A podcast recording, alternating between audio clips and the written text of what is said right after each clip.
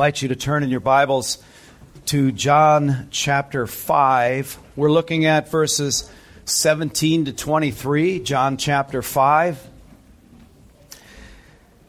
And this portion of Scripture is really quite outstanding. Uh, this from here to the rest of the chapter, to verse 47 at the end of the chapter, is really one long discourse by the Lord Jesus Christ. He's ramping things up. He's making it very clear, abundantly clear, who he is. He's revealing himself in full blown deity. There's much to look at as we look at these seven verses that we'll take on here this morning, if we can even get through the seven. There's a reason for the title, like Father, like Son, and I hope you'll see that. He makes it very clear this deity of his, this role as the Son of God, which is most offensive to them. He makes it very clear this relationship that he has with God the Father as his very own eternal Son.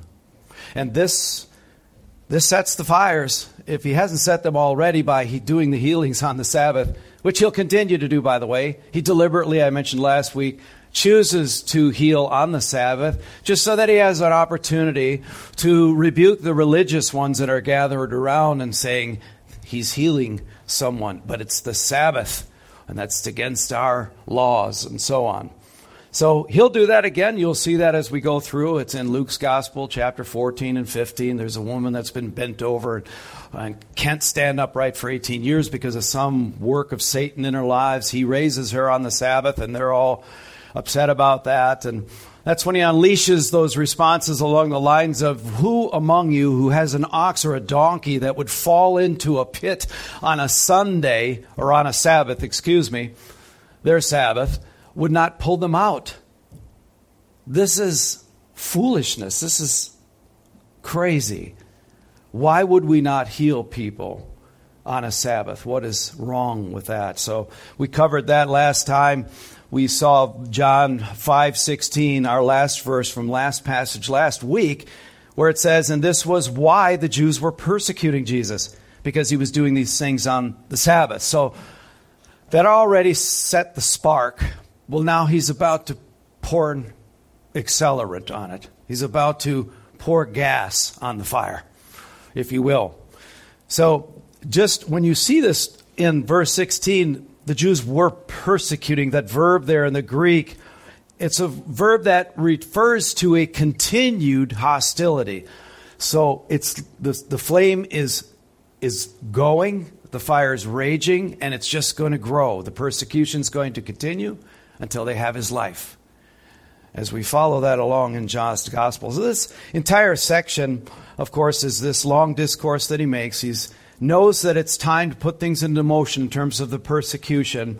He'll monitor that, cl- that closely together with his father. I'm hoping that we know something more about this relationship between the father and son because he has something different to say. It's like a multi perspectival gem that he's showing us watch this, watch this, watch this. Something different, but to that same relationship in each one of those verses. It's really quite remarkable. It's just, he puts us under these time constraints. We're under the tyranny of a clock, but I wish we had more time to spend.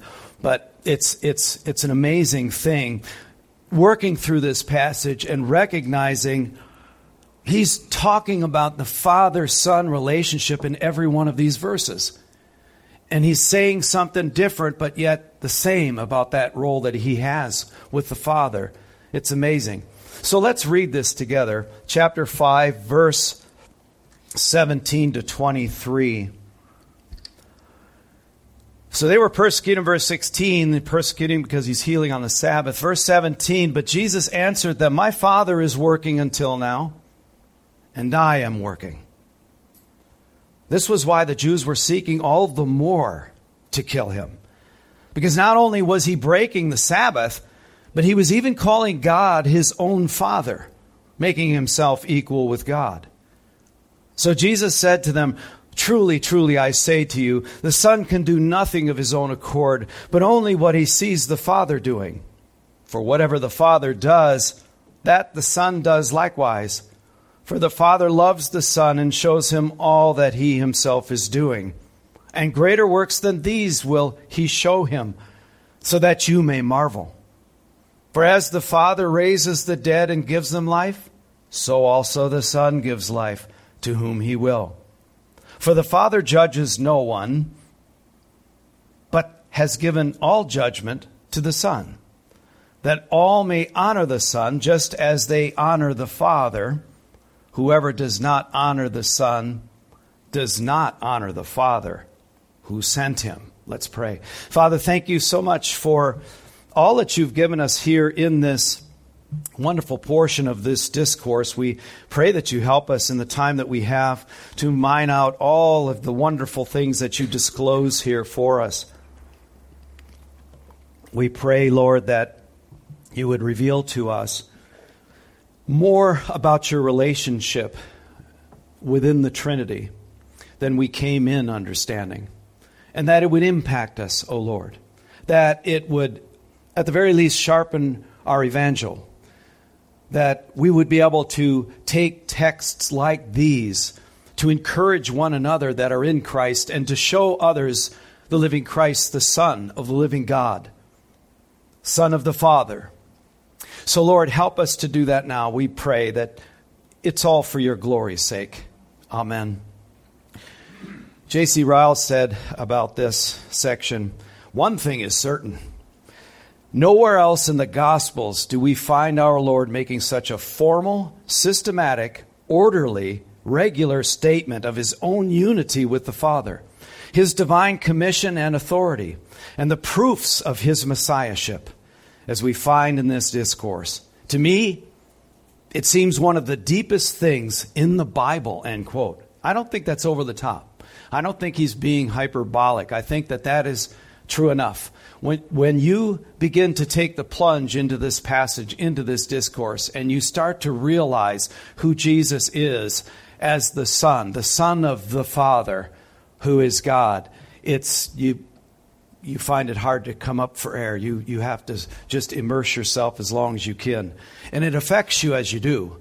The more you immerse yourself in the study of this, these portions of Jesus' discourse, especially as John relays them. Remember, John's gospel was this, to be the spiritual gospel.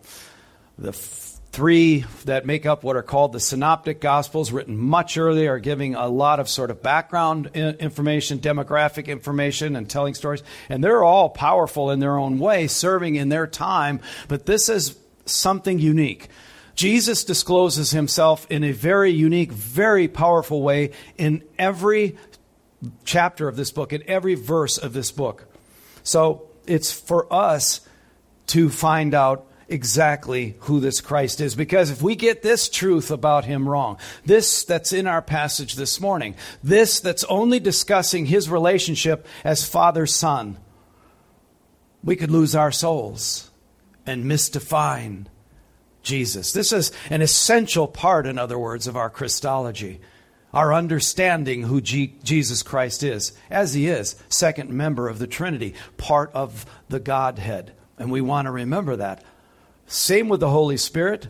This is the relationship, particularly in this portion between the Father and the Son.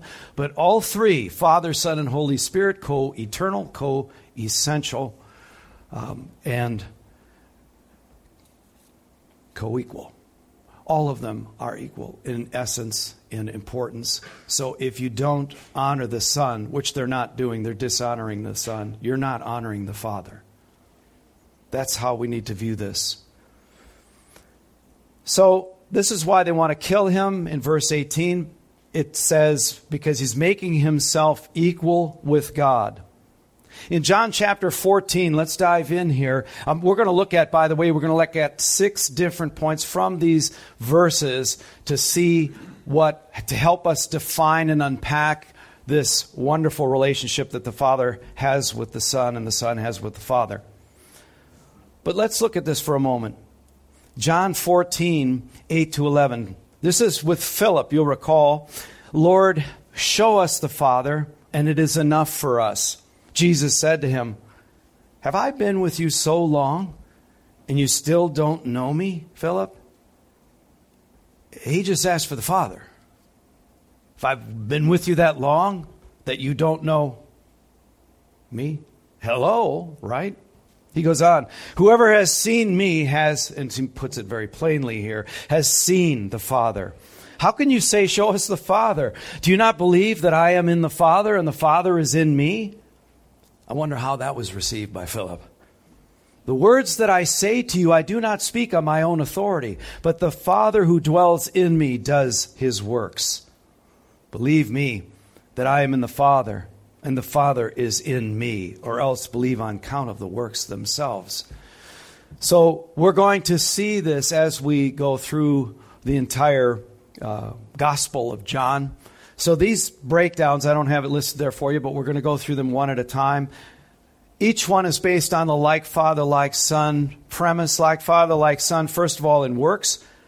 Secondly, in will, like father and like son in will, like father, like son in love, like father, like son in life, like father, like son in authority, like father, like son in honor. And you'll see these as we go along. So let's start. First of all, like Father, like Son in works. Verse 17 and 18. But Jesus answered them, My Father is working until now, and I am working. This was why the Jews were seeking all the more to kill him.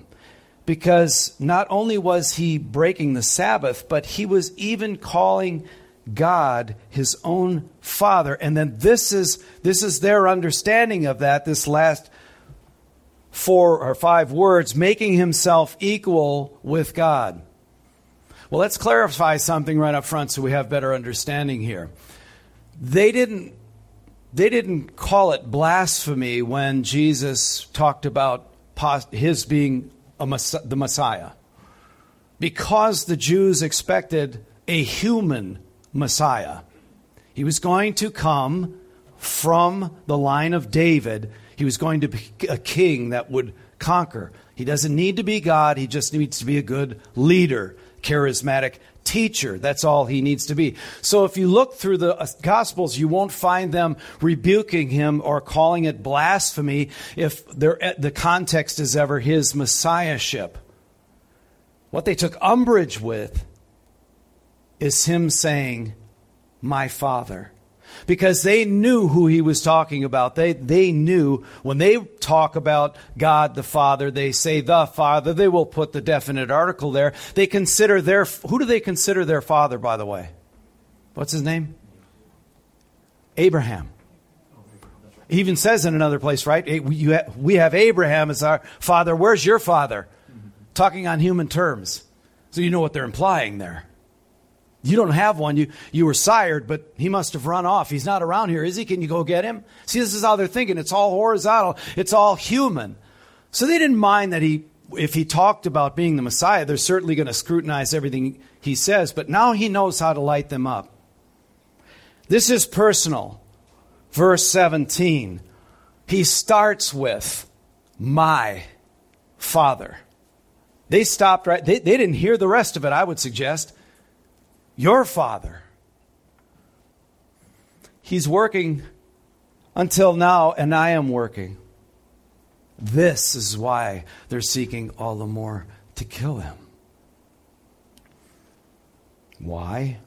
Because not only did, was he breaking the Sabbath, that's now small potatoes compared to what he just did, but he was even calling God his own Father. It would have been okay if you said the Father, but you said my Father?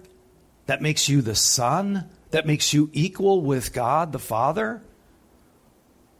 My Father is working and I am working. These are both present tense indicatives. He's making an important point here. It might slip our attention because we think of in terms of working as working our job on certain days at certain hours. Even God the Creator said, Take the Sabbath and rest. There's never a moment in all creative history where God stops working. Never. He is, this, this is a Trinitarian at God uh, at work here. He is upholding the entire universe. If he stopped even for a moment, everything would just vaporize. It would cease to be. Hebrews 1 3, we heard Hebrews 1 this morning for our reading. He is the radiance of the glory of God and the exact imprint of his nature, speaking of Christ, of course. And he upholds the universe by the word of his power. He doesn't take a break from that. He doesn't expend any energy doing that either. That's an important consideration. Doesn't he get tired? No. That's thinking humanly. But he's always working.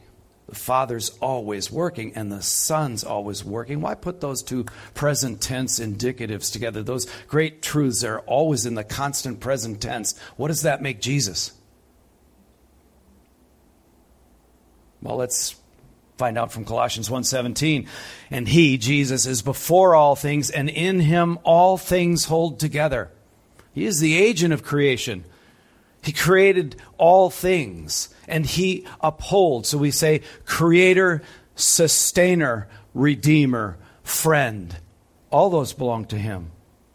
John chapter 5 and in a few verses down the line here, John 5:36, for the works that the Father has given me to accomplish, the very works that I am doing, bear witness about me that the Father has sent me. Now this is getting really personal. So the Father sent you to complete his work. You're working together. My Father is working and I am working to fulfill the will of whom? the Father. But there's, they're so inextricably woven together, you can't pull them apart. We have to think in sections. We have to think in categories. We have to think in boxes. We think sequentially, but they belong together. And if that boggles the mind, that's your God. And that's what makes him God and not you or I. It's, it's due and owing, I think, to human arrogance that thinks that uh, well, if I can't understand that particular doctrine about God, then, right, then I'm going to reject it. It's that I can't reconcile these things that make him God to me. Who but crazy men would write such things, and who but God Himself will super, superintend these things to last through the millennia without just perishing and disappearing as so much craziness?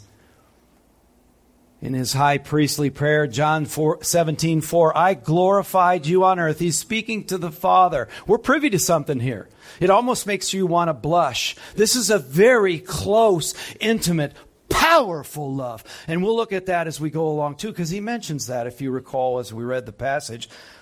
I glorified you on earth, having accomplished the work that you gave me to do. It's just about done.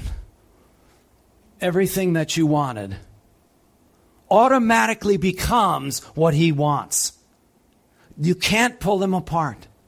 So you could say, is it the Father's will or the Son's will? What's the answer? Yeah, thank you. Yes. yes.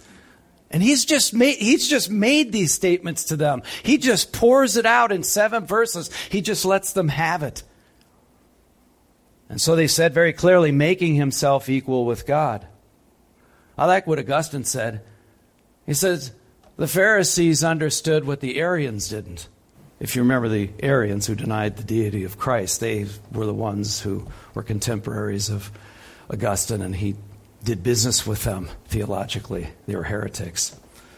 So even they understood, even, even the religionists, the, the, the Pharisees and Sadducees and scribes, even they knew what he's saying. They rejected it, but they at least admitted what he's saying. And of course, Arius denied it. But that's a whole other story. So the Jews never accuse the Lord of blasphemy for anything having to do with being the Messiah, but it's claiming that he was the Son of God. That, that's what did it. In John chapter 8, verse 37 to 41 and 44, it's another place. We're going to look at a lot of these different sections as we unpack each one of these points so that we don't just move through seven verses and move on.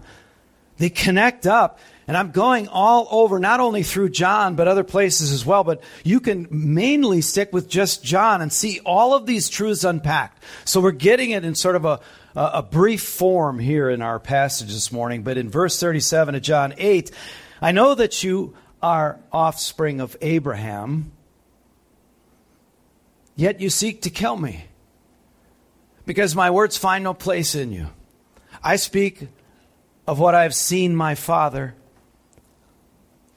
I speak of what I have seen with my Father, and you do what you have heard from your Father. Who's he referencing? yes. Verse 39 they answered him, Abraham is our Father. Jesus said to them, If you were Abraham's children, you would be doing what Abraham did. But now you seek to kill me, a man who has told you the truth that I heard from God. This is not what Abraham did. You are doing what your father did. Verse 44 You are of your father, the devil, and your will is to do your father's desires. Compares and contrasts it to his will and the Father's being lockstep. You are taking up the agenda of Satan right now. That's what you're doing. You seek to kill me. Abraham, that's not what he was about. John 8 a little later on in verse 58 and 59, Jesus said to them finally, truly, truly. And when he says truly, truly, you open up your ears, you focus. If you had been distracted, this you pay attention to. This is truly, this is, this is, this is of a truth, a important, serious truth. Truly, truly, I say to you, before Abraham was, I am.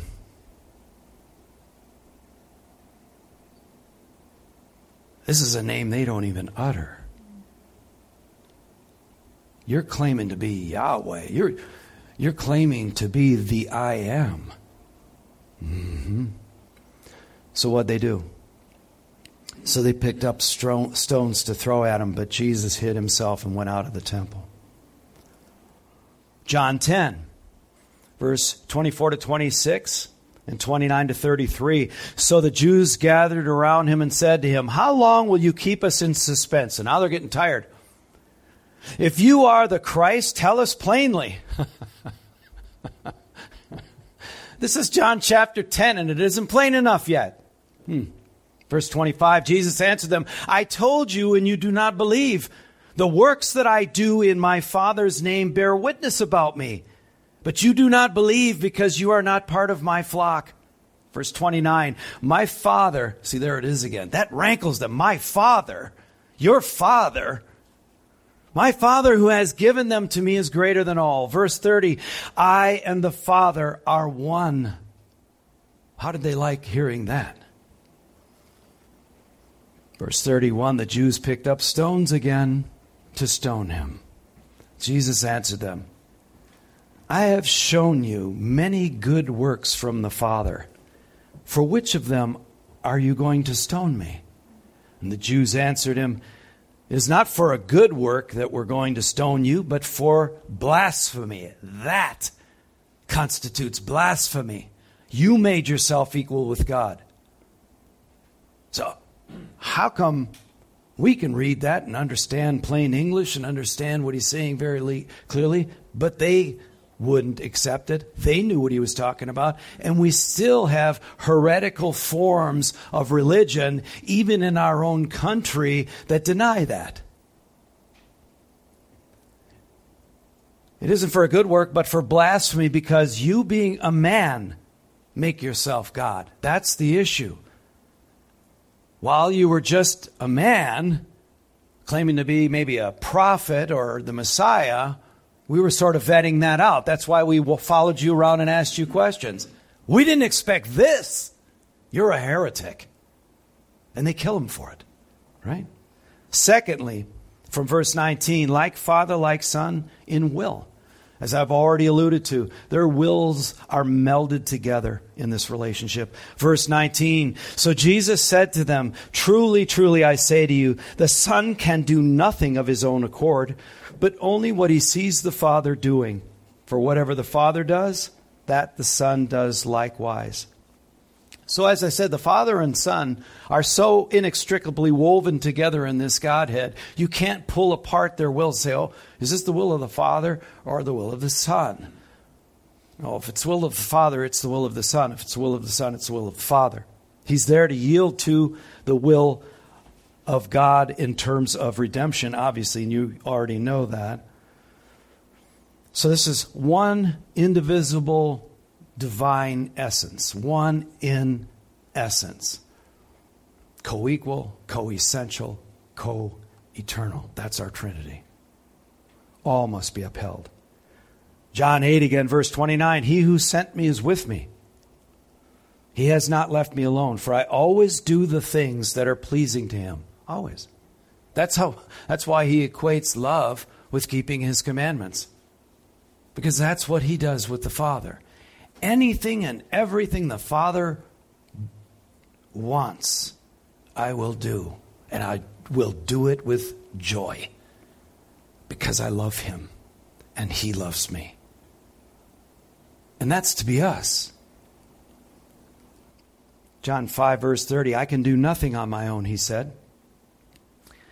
As I hear, I judge, and my judgment is just, because I seek not my own will, but the will of him who sent me chapter 6 and verse 38 For I have come down from heaven, not to do my own will, but the will of him who sent me. Augustine said, If the Son doeth the same things, and in like manner, then let the Jews be silenced, the Christian believe, the heretic convinced, the Son is equal with the Father. It's the only conclusion that can be drawn Either that or he's one amazing liar, or he's a crazy man, or both a crazy man who lies, taking up the will of Satan. Third, verse 20 like father, like son in love. For the Father loves the Son and shows him all that he himself is doing, and greater works than these will he show him, so that you may marvel.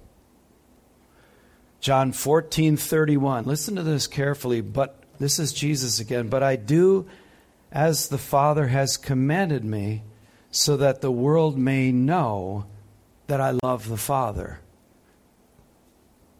The way that we know without question that the Son loves the Father is because he does everything that the Father calls for everything, and he does it with joy.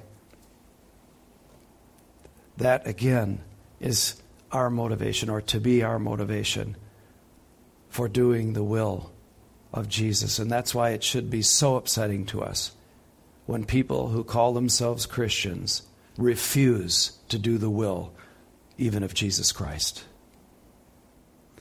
The Father's love for the Son and the Son's love for the Father is motivation for everything. Everything. God so loved the world that he sent his son. Put the whole redemptive enterprise in action. Love. Love is who he is. It's for love's sake that any are preserved alive by the finished work of Jesus Christ. John the Baptist said in chapter 3 and verse 35, if you remember, the Father loves the Son and has given all things into his hand. Back to the high priestly prayer, John and John 17, 26. I made known to them, he's speaking to the Father in prayer. I made known to them your name, and I will continue to make it known that the love with which you have loved me may be in them and I in them. That is the one thing that Colossians 3 makes clear that binds everything together. Love. That's it. No other motive. No other motive is acceptable for fulfilling the things that God calls us to fulfill. If not for love's sake, if not for gratitude's sake, don't do it. It's nothing but filthy rags. We do it because we love Him, just like the, fa- the Son loves the Father. Remember John chapter 4, verse 24? When the disciples came back, it was with the Samaritan woman in Sychar, and the disciples went off to get some food, and they come back. Do you want some food? The, the, the, my food, I have food you know not of. The food is to do the will of fa- the Father. The, the, completing the will of God nourished him, even more than his physical food, if you recall when we went through that. Quite a statement. John 15, verse 10 As the Father has loved me, so have I loved you. Abide in my love. He's talking to his disciples and by extension, all of us. So maybe I should start it again. This is for us. As the Father has loved me, so I have loved you. Abide in my love. If you keep my commandments, you will abide in my love. Just as I have kept my Father's commandment and b- abide in his love. So that's what we compare it to. That's when we should say, you know, that makes sense because that's what Jesus did. Every revealed will of God is completed because of love. It's for love's sake that these things are fulfilled. And why should the Christian look at it as duty alone? He shouldn't. He shouldn't. There should be such a, a love intense love for the Lord Jesus Christ. Look before you. What is that?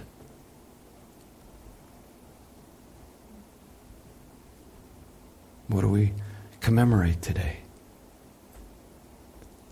It's the body and blood of Christ.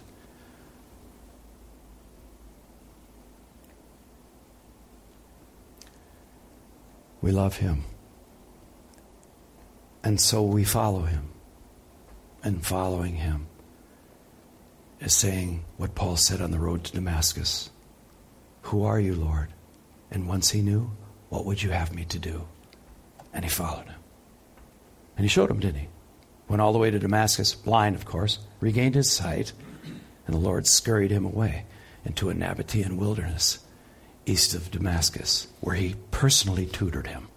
You want to know what my will is? I'm going to teach you. And then you're going to teach Timothy and Titus and others. And then that's going to be my word that finds its place into all those that I've come to die for. And they will love me, and they will keep my commandments. Because if you love me, you will keep my commandments. John 14, 15. Fourth, like father, like son in life. Verse 21. For as the Father raises the dead and gives them life, so also the Son gives life to whom he will. So, this whole issue of what constitutes life, where, from whence cometh life, where does it come from? We don't self generate life. We didn't make our own physical birth and we didn't bring about our spiritual birth. It comes from God. You go all the way back to the Pentateuch, you go all the way back to Deuteronomy 32 39, which says, See now that I, even I, am He, and there is no God beside me. I kill and I make alive. I wound and I heal. And there is none that can deliver out of my hand. Now, that's God, isn't it? I take life away and I bring it. Job got that, didn't he? The Lord giveth and the Lord taketh away. And what does he say after that? Blessed be the name. Right response, at least at that point, right? Yeah. You remember when Elijah healed the widow's son? In 1 Kings 17, 20 to 22, he cries out in this prayer to the Lord. He says, He cries out to the Lord, O Lord, my God, have you brought calamity even upon the widow with whom I sojourn by killing her son? Would you be feel comfortable putting it that way? I wouldn't. then he stretched himself upon the child three times and cried to the child, O Lord my God, let this child's life come into him again. And the Lord listened to the voice of Elijah, and the life of the child came into him again, and he revived. Wow, what power! What power. Even Paul into the New Testament on Mars Hill, when he's talking to those philosophers there, you know, actually, before that, or after that, rather, when he's talking to King Agrippa, I'm sorry, when he's talking to King Agrippa in Acts 26 8, making his defense, he says, Why is it thought incredible by any of you that God raises the dead?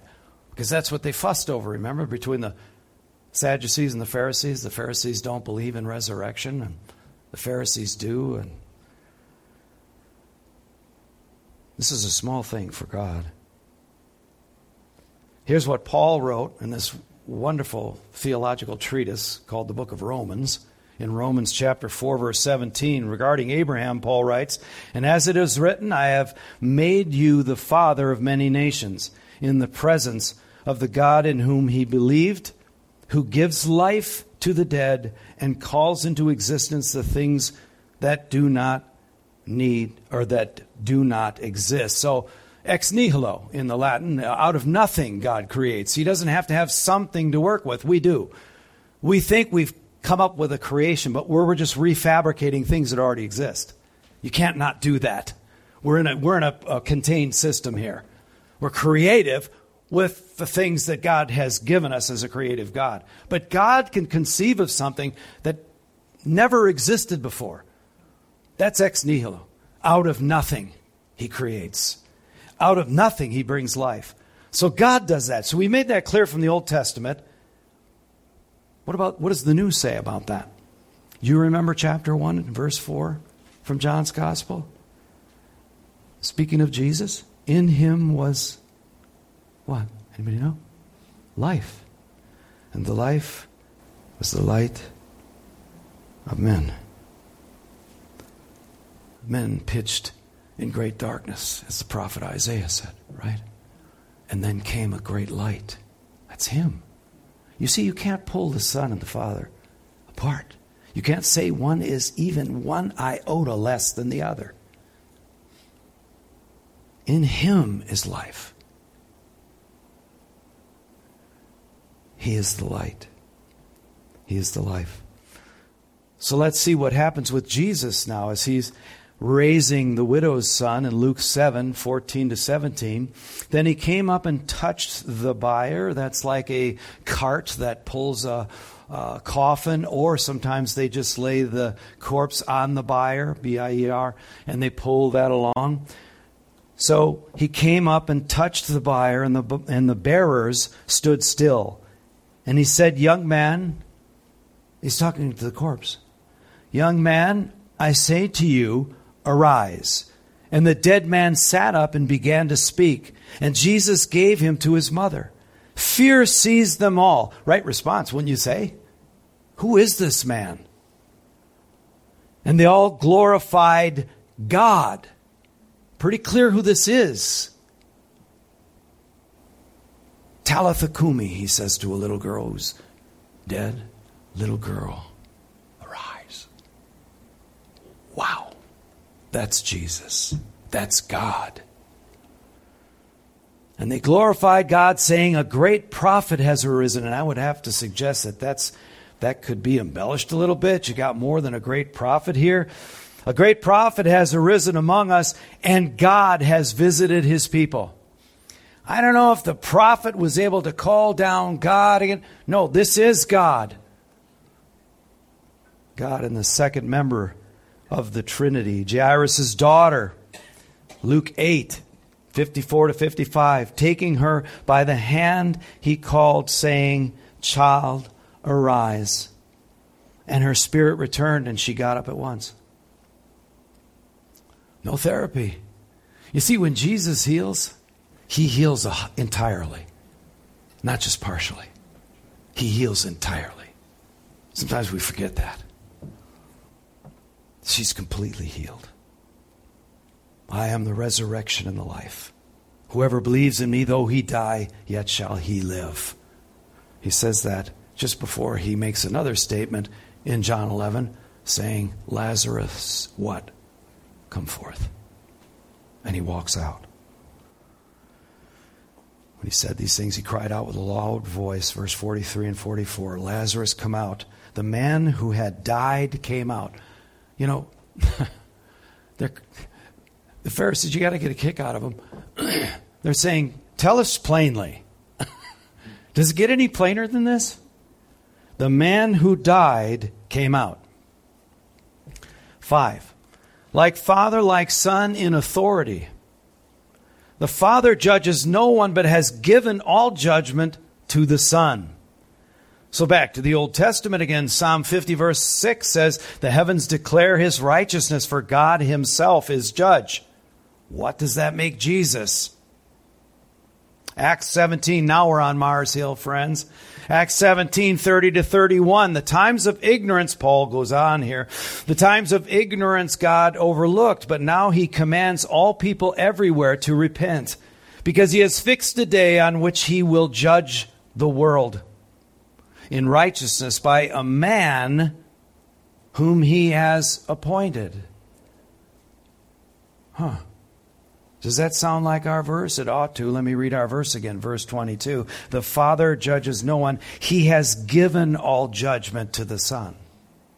So back to Acts 17. He will judge the world in righteousness by a man whom He has appointed. There's these exchanges that go on in this difficult to, to comprehend relationship within the Godhead. And so we read things from our limited context in space and time. We think again in boxes and so on, where it's like, is it this or this, right? Yes. Yes, I am God. Just believe. Believe is all is that's required of you. If that's what it says, believe. And of this Verse 31 of Acts 17 He has given assurance to all by raising him from the dead. Wow. We're busy trying to go, did the Father do this or did the Son do this? You see that? We have to leave them together even though you can't reconcile their togetherness. We believe what the Bible says about our triune God. And we just bow down and say, Yes, Lord. I believe. John 8, 15 and 16. You judge according to the flesh. I judge no one, yet even if I do judge, my judgment is true, for it is not I alone who judge, but I and the Father who sent me. Now they're both judging. Yes. He appointed the Son to judge all things. Yes. Before it was just God that judges. Yes. Amazing. John 12, 48 to 50. The one who rejects me and does not receive my words has a judge. You already have a judge. I don't need to judge you. As a matter of fact, in another place in the gospel, he said, I didn't come here to judge. Why? We've already been judged. We've already been judged. Our sins, all of them, had already been judged. And all of them, all of them, fall on this great truth.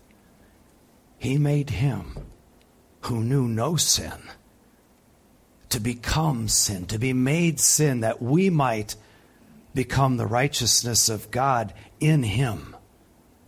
How does that work? And great question why? Why would you do that?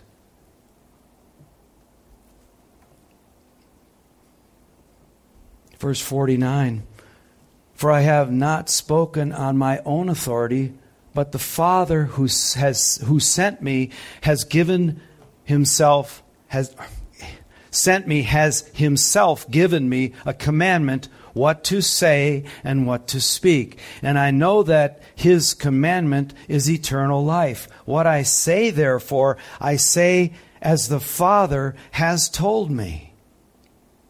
This is what they're rejecting in the gospel. This is why they kill him. There's no way we're going to let you say the things that you're saying and say them as though they're coming from God. They have to reject it. Look what they've spent their lives investing in. Their whole lives, generations of lives, have been invested in that religionist moralism. that they subscribe to. They had to kill him. But that's what he came to do. That's what we commemorate here today.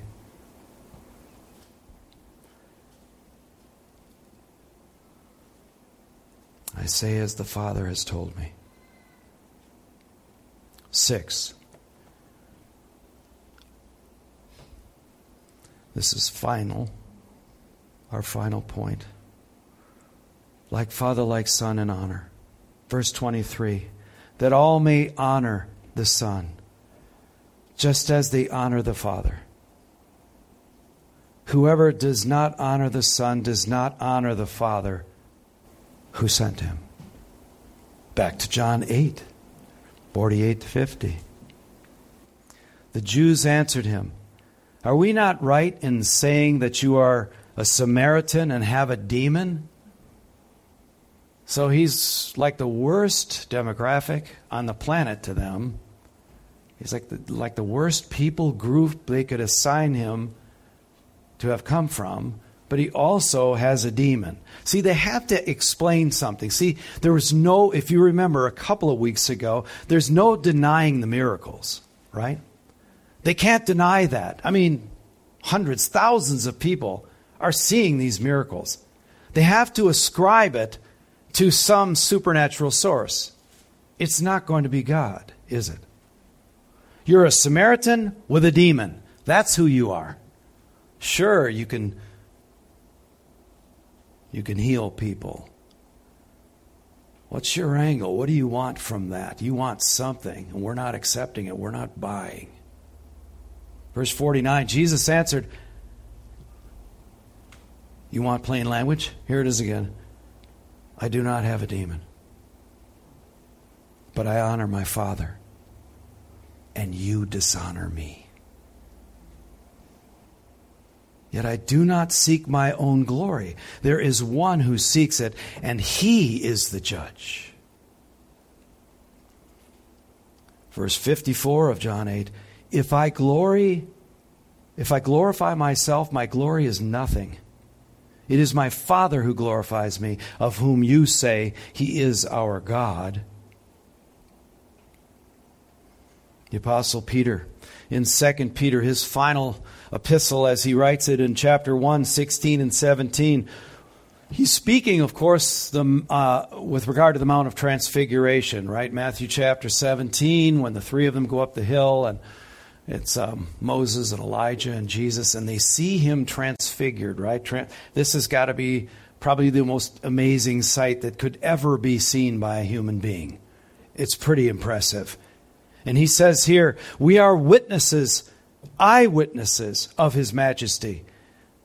For when he received honor and glory from God the Father, so there he is there he is being transfigured, transformed by the Father as the Father is honoring the Son, as the Father is giving him glory. And you recall the high priestly prayer where Jesus is giving glory to God from the glory you've, I've received from you. It, you cannot pull those things apart.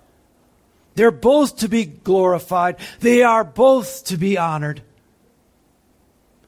And they're dishonoring him in the worst kind of way. That's the point. For when he received honor and glory from God the Father, and the voice was borne in him by the majestic glory, This is my beloved Son, with whom I am well pleased. Because so, so again, separating things, just a human mind and the struggles that it has to wrap itself around these kind of incomprehensible themes. We're thinking, well, so then God, the Father is God. Jesus must be something a little less. And it spins off into false religions. They are the same. I and the Father are one. Before Abraham was, I am over and over again. And then we see the roles played out while he's on earth. He had to come incarnate. He had to serve in a fully human form, but fully God at the same time. He served that role and went to be with the Father, as we said in the opening reading we had together. He's at the right hand of the Father. Neither one, you have to be careful in your mind, neither one is lesser. Jesus, the Son of God, is not one degree lower than the Father. Hopefully, this, just this, these seven verses help us to see that. If not, we'll certainly see it by the time we get through John. That's for sure.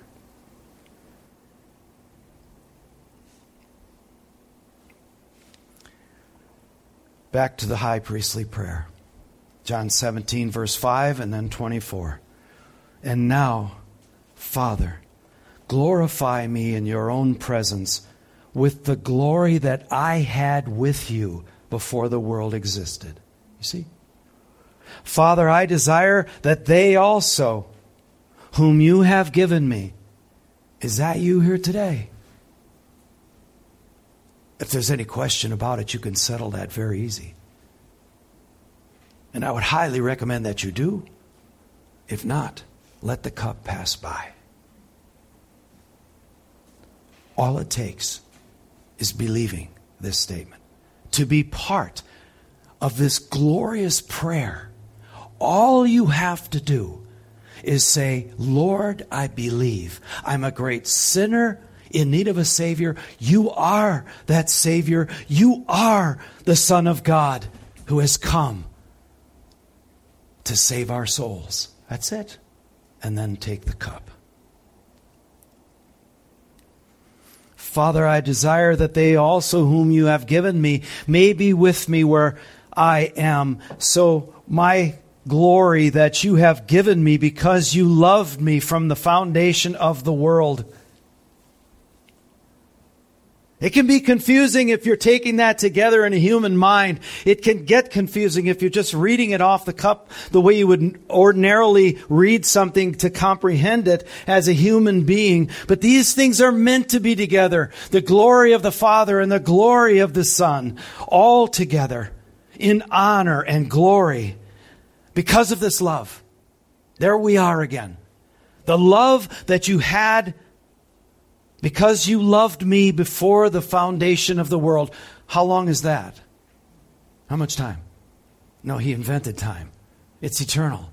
He's always had this profound love for the Son and the Son for the Father. We get to be part of a love gift from the Father to the Son. The Father elected a group of people that He would send His Son to go save by His sacrifice. We're something just a little bit more than bystanders here. This isn't all about us. It's about the Father and the Son and the glory that He's receiving and the glory that He's sharing with the Father. And I want them with me. So be sure to know that the, He does love us, but we're part of something.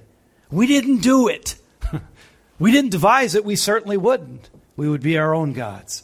We recognize our need for a God, a pure, holy, powerful, wise God who's benevolent enough to come on behalf of sin sick, shriveled up souls, to bring them up out of the muck from the bottom of the pit and to breathe life back into them again and cost him his own. That's pretty spectacular. If it isn't, maybe let the cup go by. This is remarkable like Father, like Son, in works, in will, in love, in life, in authority, in honor. Jesus, the eternal Son of God. Settle it now if you haven't. Or even if you thought you had, but there was another big important piece to the puzzle that just fell into your heart today settle it. Father, thank you. I thank you so much. Lord, I am so tremendously blessed. It's humbling. It's humbling to be spending this week at such staggering truths but you would be glorified. you would be honored.